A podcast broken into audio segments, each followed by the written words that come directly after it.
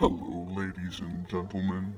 Grab a flashlight, put on your bravest face, and join me for The Haunt. Hello, everybody. My name is Dan Shenning, and welcome back to The Haunt. On today's episode, again, it's just going to be me uh, talking to you, and I'm going to explore different types of hauntings today. Uh, four specific types um, residual, intelligent, poltergeist, and demonic. Uh, for each of them, I'll go through, kind of explain what they are, and then give a little bit of a little tip on how do you get rid of one of these kinds.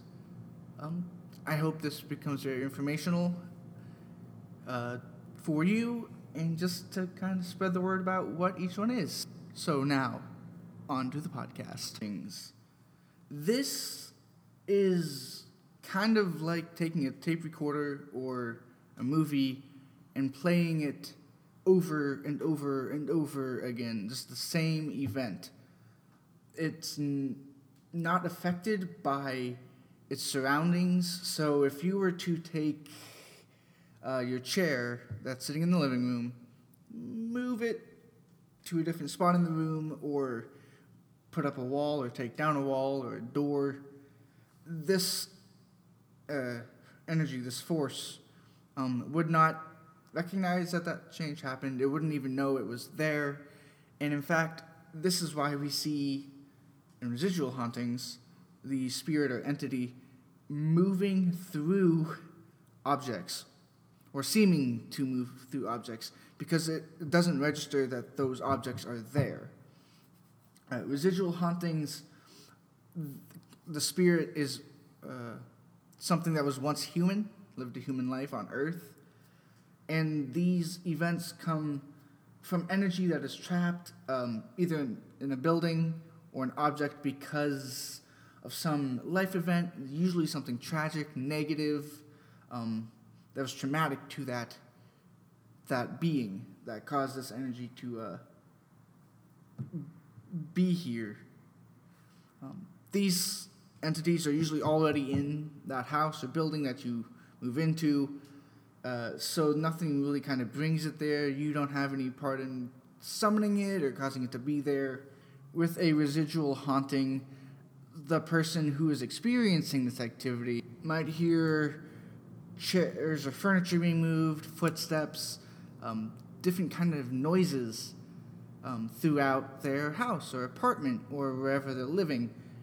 But nothing is actually moving. This is just part of the haunting. Uh, residual is typically just noise. There isn't a lot of visuals to it.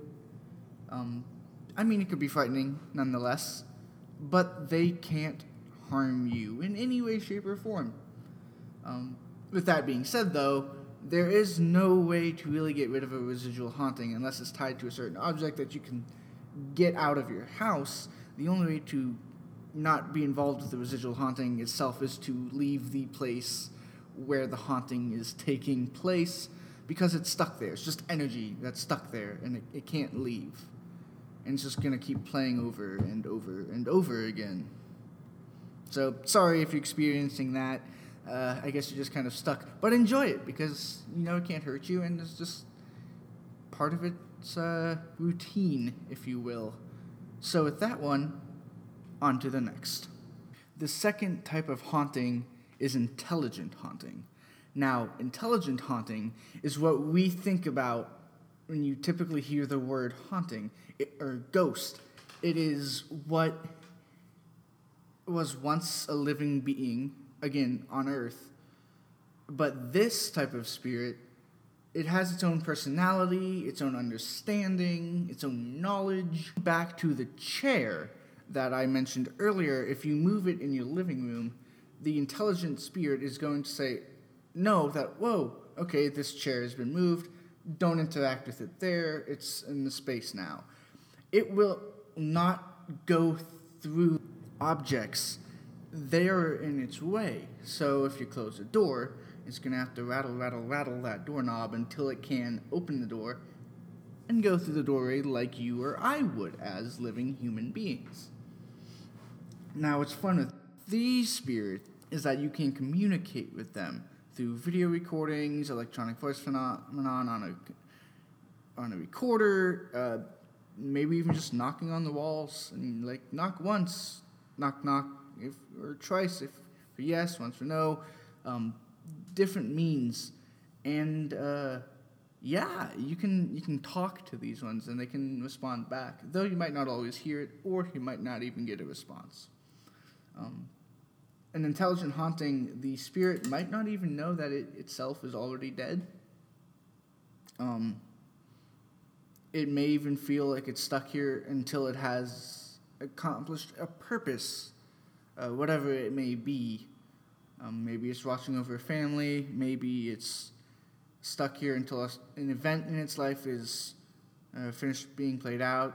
Like if it was a victim of violence and it needs to make sure that whatever perpetrated the violence is now taken care of um, somehow, uh, for better or worse. It needs to see something play out. Getting rid of an intelligent haunting uh, can be easy, can be tricky, but you can't get rid of them. Uh, this can be done just simply by asking it politely to leave. Like, um, you can say, "This is this is our house. This is my house. Um, you're no longer welcome here." Um, this will sometimes work. Um, if it's in the case of maybe it's like a personal family member, or you know why this spirit is still uh, um, here on Earth, uh, inhabiting this realm, doing what it's doing, um, you, you can say, if you know it's watching over you, thank you, but we'll be okay. We, we don't need you to watch over us. Um, sometimes knowing that its mission is completed, it'll leave. Um, this is can give the impression of a guardian angel to people, um, which is totally okay. Who knows? Maybe it is a guardian angel. Um, we're not sure. Um, but the point is that these spirits will leave. They are usually benevolent. They won't harm you. They're not out to harm you. They're just stuck here for some reason or another. And they're just kind of inhabiting the house with you. Um, and you can choose to ask it to leave, or you can choose to live with it and have a ghost buddy, which I think could be kind of fun. I, think it'd be kind of fun to have a ghost buddy every now and again. Uh, who knows? And with that, let's move on to our third type of haunting the poltergeist. They're here. Yes, that is right. The spirit that caused the famous little scene for a girl to very creepily inform us that the ghost has in fact arrived to the house and to haunt the family. A poltergeist. I am excited about this one because it is so very different from all the hauntings that we have talked about or that you may hear about. Um, so, what is, is a poltergeist?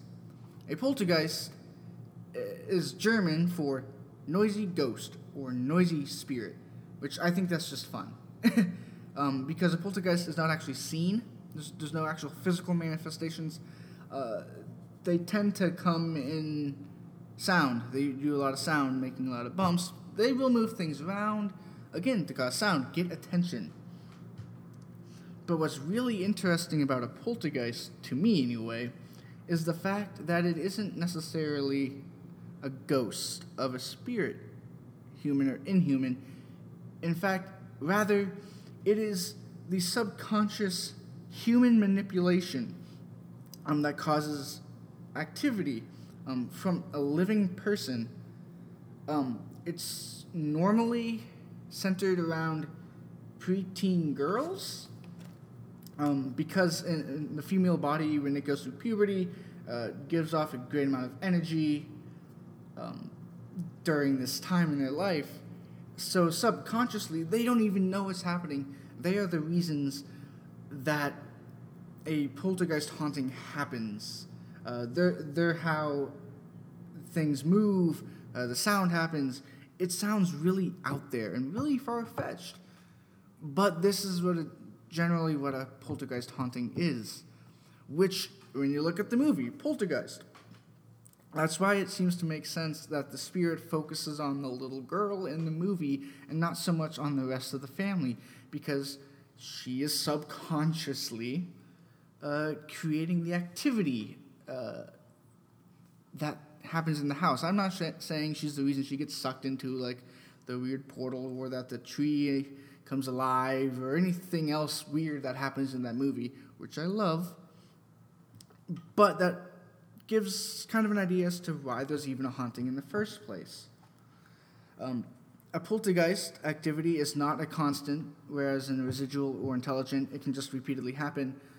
With a poltergeist, there could be weeks where nothing happens, and then all of a sudden, one day, just thing after thing after thing, a nonstop haunting for a day, more days and it could just keep going and then suddenly stop again for a period of time.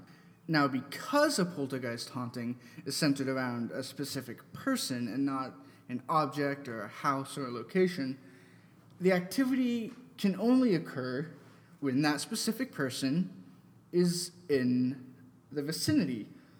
So, if somebody is experiencing poltergeist activity, and say the person who's causing it is now not in the house for whatever reason. They went out to go hang out with a friend, the mall, something, and they invite investigators over. There's not going to be any activity to be caught because the person who's manifesting that activity is not there. Now, if that person was there, not saying there would be anything caught, but there's a greater chance because the person who's manifesting it is present um, at the location, so the poltergeist activity could happen. The thing with this is there's no way to get rid of it. Seeing as it's not an actual spirit, um, it's it, you can't be asked to leave. Since it's just energy that's being manifested from a living person, the only way to get rid of it really is to just kind of wait it out because uh, eventually you know puberty ends and then they are no longer in those really awkward amounts of energy that's being produced during that time in their life which means the activity theoretically should die down and eventually go away altogether.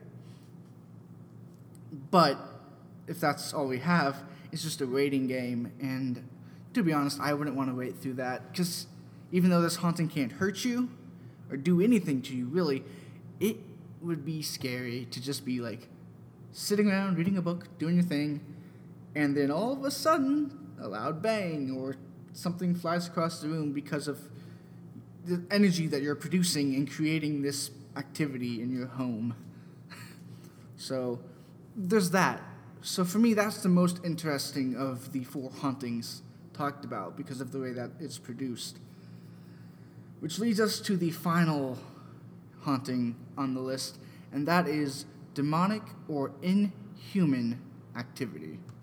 Now, just as the name suggests, a demonic entity, unlike the others, was never human to begin with. It never had a human life, never lived on earth.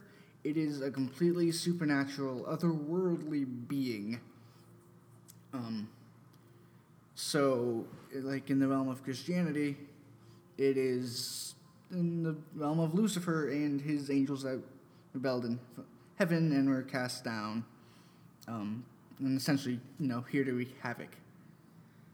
So, a demon, it, its main purpose, I mean, it's it's gonna hurt you.